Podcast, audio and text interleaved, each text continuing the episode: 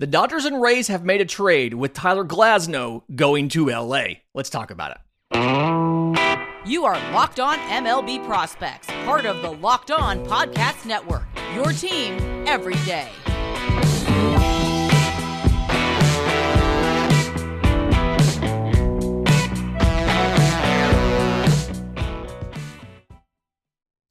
Yes, welcome on in to this special mini episode of Locked on MLB Prospects, your home for all things minor league baseball. I'm your host, Lindsay Crosby, award winning baseball writer and podcaster, and thank you for making us your first listen every single day or listening to us multiple times every single day. This mini episode is brought to you by our friends at FanDuel. Make every moment more because right now, new customers get $150 in bonus bets with any winning $5 moneyline bet. That's 150 bucks if your team wins. Visit fanduel.com slash locked on to get started.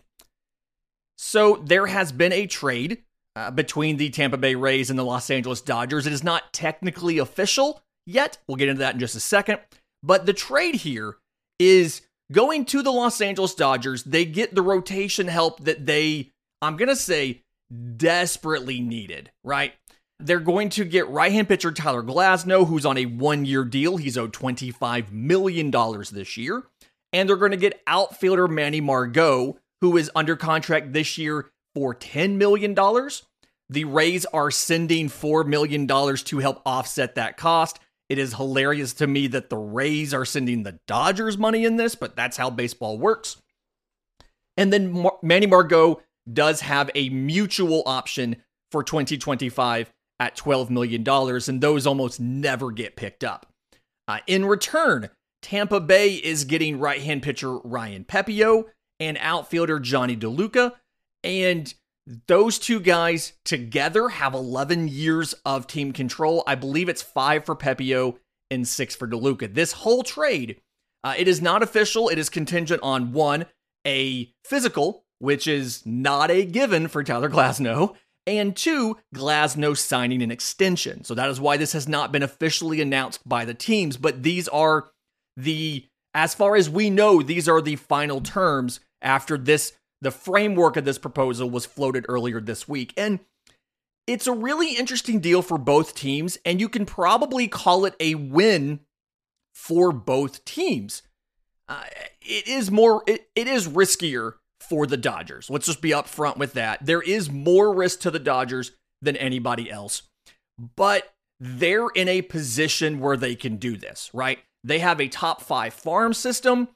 Uh, they can pull from some of those players to fortify what was looking to be like a glaring issue, glaring need in their rotation for additional arms in 2024. The Rays, by comparison, can this is what the Rays do, right? They develop players, they use them, and then at the very end, as they're getting to the end of their contractual control, they flip them for multiple years of young talent and keep going. So it's easy to see on its face one, the two different strategies by these front offices to win games, and how both teams could feel like they're winners in this. Now, the Dodgers have a lot more risk in this deal, right? Manny Margot has he has always been a player that high contact hitter, not a ton of power and gave you plus defense, right? But he had a knee injury in 2022 and since then he hasn't shown the same defensive uh, grades that he showed pre-injury. Now, how much of that is the process of recovering from that injury and how it takes some time to fully get back? We saw that with Ronald Acuna Jr. in 2022 versus 2023. Uh, how much of that is just naturally slowing down a step as he gets older? I don't know. Uh, but why it does work really well is because of the platoon you can now do with Manny Margot and Jason Heyward in right field. For their careers, Manny Margot has a 119 OPS plus against right-handed pitching, whereas Jason Heyward's career OPS plus against righties is a 66. Conversely, Jason Heyward has been much better against lefties. It's a career 100 OPS plus mark, but last season it was a 123. And matter of fact, Jason Heyward barely faced left handed pitching last year. He had a total of 28 plate appearances against left handed pitching. So this gives you Manny Margot facing your righties, Jason Heyward facing your lefties. They both can give you in a corner, they can give you above average defense. It's very clear to see how Manny Margot fits into this roster. Again, don't necessarily know if you'll use him in the future. Tyler Glasnow, when he's healthy, he is an absolute stud. Now, that's obviously the biggest issue here. When Tyler Glasnow is healthy, he is a stud. He has his fastball sits in the upper 90s, his slider which is can like is up into the 90s at times. Uh, his curveball, very good uh, vertical break to it. And because he's six eight, he gets a ton of extension on everything. So all of this stuff plays up. The caveat here is it's when Tyler Glasnow's healthy, right? He threw 120 innings last year. That was the a career high for him in the majors. The most innings he's thrown in professional baseball in one season was 2016, the year he debuted, and he threw 140 total between the minors and the majors. And so it feels like the Dodgers, one, are obviously aware of that, and they're going to have plans using all of their different pitching depth to manage his innings because the goal here is not we need Tyler Glasnow for June and July. We need Tyler Glasnow for October. And Tyler Glas, they're going to do everything they have to do to manage his innings to get him to October healthy and in a position to go out in the postseason and give them what they sorely needed because you saw what happened last year when they got destroyed by running guys like Lance Lynn out there, who I believe gave up four consecutive home runs to Diamondbacks hitters in one of those games. The flip side of this, Ryan Pepiot to the Rays, and then Jonny DeLuca.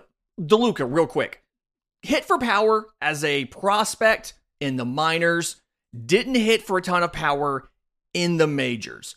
And I don't necessarily think he's ever going to be a plus hitter, but it feels like a lot of his power ends up coming pull side.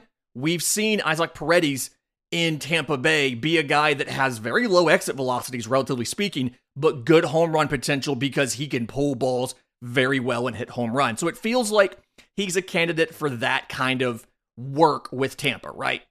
Defensively, I don't know where you play him. I think he's fine at all three positions. He obviously doesn't supplant Ronny Arozarena. He probably doesn't supplant Josh Lowe. Maybe he splits time with Luke Raley. uh, as far as the backup goes.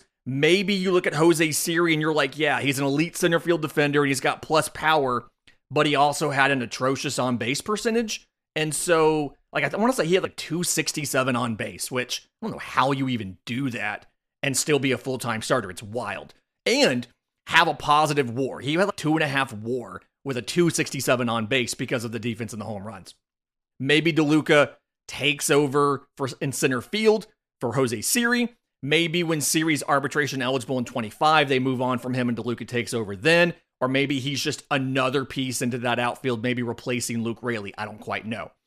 Uh, but Ryan Pepiot is the big piece of this. He's always been a pitcher that it felt like he had good stuff, right? But he had one, he only really showed two pitches until just recently. And he had some control issues, right? So he's been a fastball changeup kind of guy.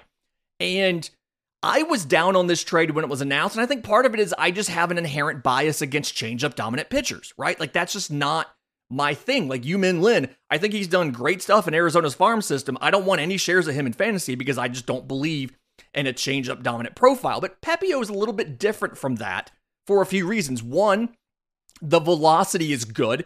I mean, he can he sits mid 90s. He can run it up harder if he needs to. And then he, after his oblique injury, when he came back in 2023, the walks were significantly lowered, right? He went, so he got 42 innings in 2023, and he had 1.1 walks per nine innings. Contrast that with when he debuted in 2022. It was only 36 and a third innings. So, granted, there's some sample size issues there, but he had 6.7 walks per nine issue per nine innings And his time in the minors, he's hovered around four walks per nine innings.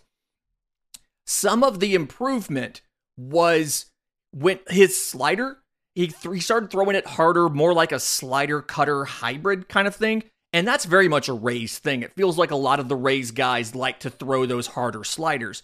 Now, when he did that, it sometimes the changeup would lose a little bit of effectiveness because uh, mechanically it was hard to keep the right feel for both of those. I'm curious to see what Tampa Bay does with Ryan Pepiot. I would understand either way if you said Tampa Bay won this trade. I would understand if you said uh, that Los Angeles won this trade. Both of them entirely fits into the way that they've built these teams. And if Glasnow stays healthy, this could be a trade that significantly helps both teams down the line. Stay tuned to the Locked On Podcast Network. I guarantee you we'll have more of our shows talking about this. Locked on Dodgers, Locked on Rays. I'm sure Locked on MLB will be talking about this as well. We will be back on Monday. Reminder if you have questions for us, I'm on Twitter at Crosby Baseball. That mailbag is on Monday. All the rest of the ways to reach us in the episode description, in the show notes, in there as well. Also, link to our podcast survey. I want to hear from you, things we can improve, things we can change. Until next time, enjoy the weekend, and remember, it's always a great time to pay a minor leaguer.